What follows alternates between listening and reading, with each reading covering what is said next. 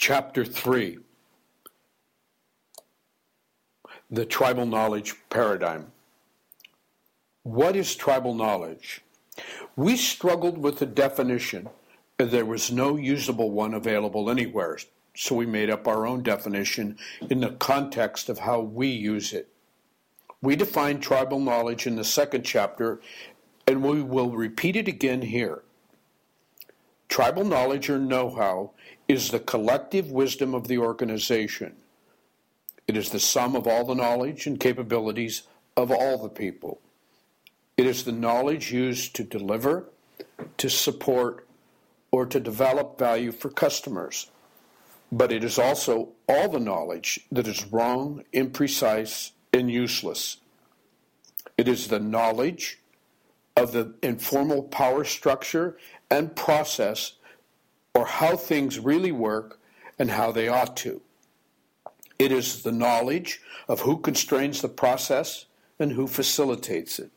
It is the knowledge that is squirreled away by employees who feel a need to protect their jobs by not sharing the information needed to do a job. It is all the skeletons in the corporate closet. This is a part of the totality of the tribal knowledge. For example, it is the knowledge and experience of the assembler who won't tell others how he can put those two casings together when no one else can. That knowledge is his job security. But more importantly, it is the untapped knowledge that remains unused or abused. So we use that definition for know-how as well. We use the terms interchangeably. What is the tribal knowledge paradigm? Very basically, the tribal knowledge paradigm consists of the following four principles. 1. Tribal knowledge and know-how are used interchangeably. 2. Every manager has a responsibility to improve mission-relevant tribal knowledge. 3. A broad engagement of mission-relevant tribal knowledge is a driver for internal growth. And 4. Managers are guided to integrate decision-making that reflects its relationship to company mission. Let's explain each of these. Tribal knowledge and know-how are used interchangeably.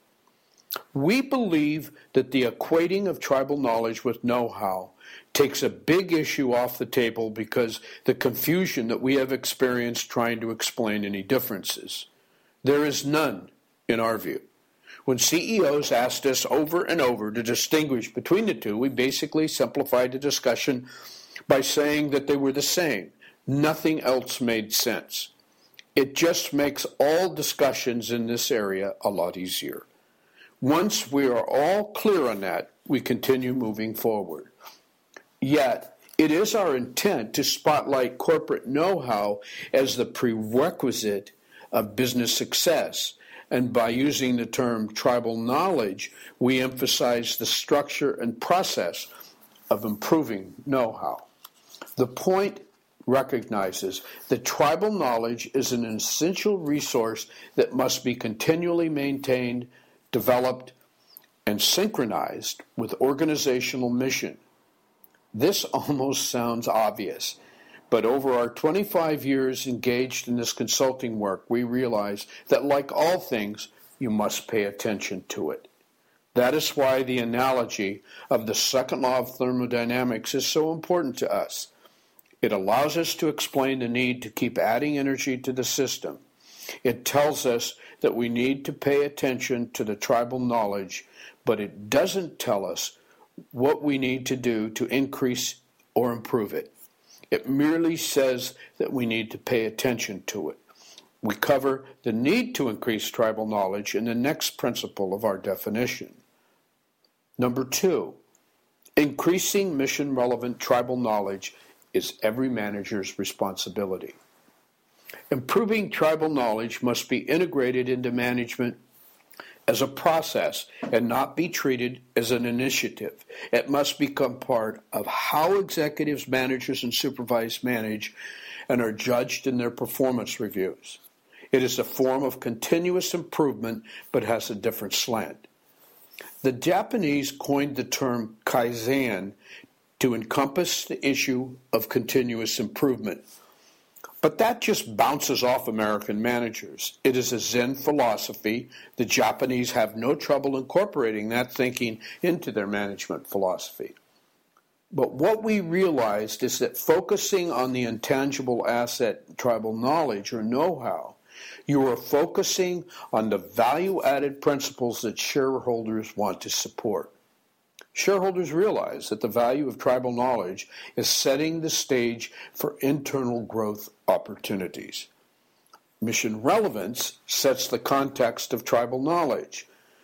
Corporate mission is meant to be a unifying statement bringing all stakeholders to the same understanding of what a company is about. It is a rallying point that everyone can get behind. For example, Monsanto summarized their slogan and vision into an initiative mission statement, quote, double crop yield in 20 years, unquote. This mission created an immediate action as they sold off low mission-relevant know-how, bovine growth hormone. Also, the whole company focused on innovations that dramatically improve crop yield in major crops such as corn and soybeans. Double crop yield in 20 years is a lofty and admirable mission, something that everyone can feel good about. It might even provide a viable rationale for genetically modified food crops. With all that, it still is a good mission statement. Increasing tribal knowledge requires focused action is what this paradigm is all about. We want executives to make business decisions that will not only be judged by their contribution to profits, but also for increasing the mission-relevant tribal knowledge. It amounts to aligning the increase of tribal knowledge and action with corporate strategy. In doing so, the whole organization learns to participate in the process. The act of increasing tribal knowledge engages everyone, increases the intangible corporate asset know-how.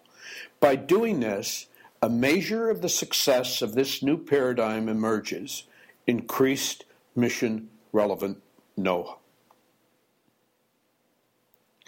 In our view of this paradigm, by making improvements in mission-relevant tribal knowledge a management touchstone, organizations facilitate the opportunities that allow employees to earn respect as an integral part of their job. This way, you create a slightly altered management paradigm without adding significant risk to the organization. Employees become extremely excited about working in this environment because, as we know, respect is a basic human need. Earned respect requires that everyone buys into the action, plays a role in the mission, understands what is expected of them, has objective measurement of performance, and gets relevant feedback. Earned respect is a forcing function for good management. Employees working in this paradigm will have the greatest reward in this regard. Number 3. Broad, continual engagement is the foundation of internal growth. We believe that by focusing on broad, continual engagement of tribal knowledge, a corporation increases the opportunities for internal growth. We would like to expand on this. But first, we need to comment on the alternative growth option, acquisitions. Whether internal growth or growth through acquisitions, the mission-relevant tribal knowledge must be a touchstone of any decision. Often, acquisition of a company is the best way to increase know-how or mission-relevant strategic advantage. Both the acquisition decision and consideration of post-assimilation actions should consider mission-relevant SWOT improvements. And once acquisition is complete, the integration of the tribal knowledge paradigm principles is absolutely essential to the future success of the acquisition. Employees of the new acquisition can readily adopt the principles, and the speed of delivery of phase zero of the war on waste takes very little time, less than 8 weeks. Whatever option is chosen, improvement of tribal knowledge is the foundation for future growth. Our point here is that either of these two strategies are effective ways to increase shareholder value and improve tribal knowledge. In the case of Apple, internal growth has been the driver that has led to its position as the most valuable New York Stock Exchange stock in terms of market cap. On the other hand, GE and Cisco have used the acquisition strategy to achieve their growth objectives to meet shareholder expectations. In the latter case, once the acquisition was complete, an integration problem exists, and the tribal knowledge paradigm helps this process. That said, our focus is to complete the arguments as to why the tribal knowledge paradigm is optimum for the development of an internal growth strategy. We start by linking CEOs to employees with a focus on increasing tribal knowledge. Leadership sustains best practices while clarifying employee perception of sense of purpose and belonging. Broad, continual engagement with a sense of urgency itself requires a shift, but not a stretch, in management perspective. To make engagement broad, we must make it understandable, and we must reduce financial risk. To do this, we dramatically reduce complexity and reduce scale to maximize resource leverage. We launch far more small-scale projects initially as we focus on value-added perspective of products and services. This early stage is designed with 3 deliverables. 1, cash generation. 2, consensus and broad understanding of corporate mission and core business strategies. 3, incubation of best business practices with subcategories, job descriptions, evaluation processes, employee motivation, innovation, productivity improvement, and leadership. Experiential learning using the value-added perspective strips away redundant and excess process while eliminating bottlenecks and barriers to continuous improvement. The experience of many small successes acclimates the organization to innovation processes and expands the tribal knowledge and capabilities. Later stages expand the scope to think more outside the box in a quest for big ideas that are more radical innovation, ideas with 100-to-1 ROI and more. Often, these ideas are disruptive technologies or revolutionary product market offerings. Here, we are looking for the quantum leap ideas. It is in this developed innovation stage where technology, watch, or product and marketing field testing gets formalized. ROI hurdles get relaxed in favor of mission-relevant tribal knowledge gains. But here, too, we scale to the minimal cost projects. We take small steps forward as employees improve know-how to better position the company for potential full-scale action. The large portfolio of action across a broad base forces corporate strategy to always be challenged. Strategy becomes dynamic. It becomes understandable so that tactics can be relevant and acted upon quickly.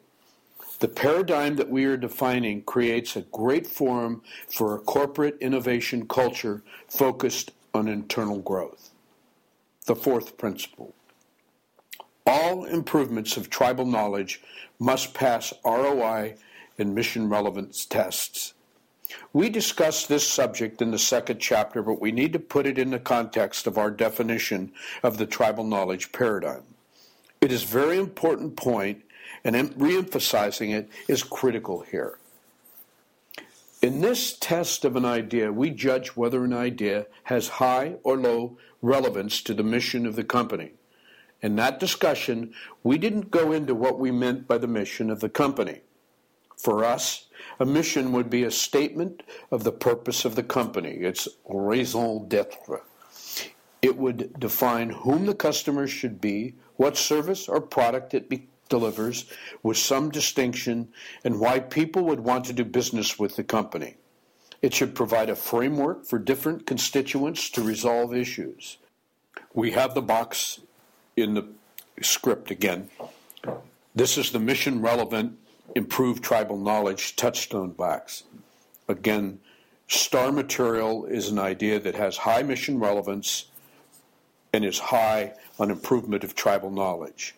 Something that had better generate a lot of cash is one that is low in mission relevance and low on improvement of tribal knowledge. The other two are one which is low on mission relevance but high on improvement of tribal knowledge is good for growth, and the last one is high on mission relevance but low on improvement of tribal knowledge would be good for the master plan.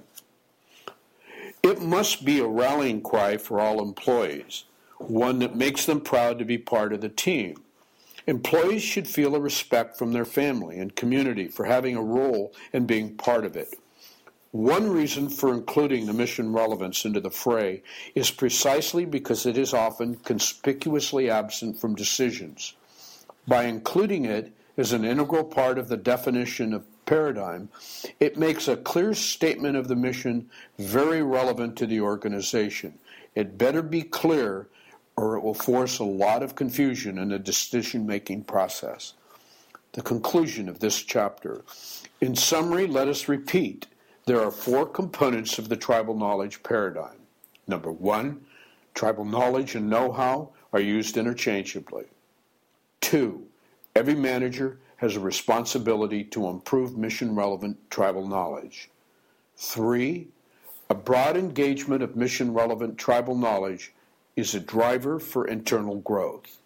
And finally, number four, managers are guided to integrate decision-making that reflects its relationship to company mission.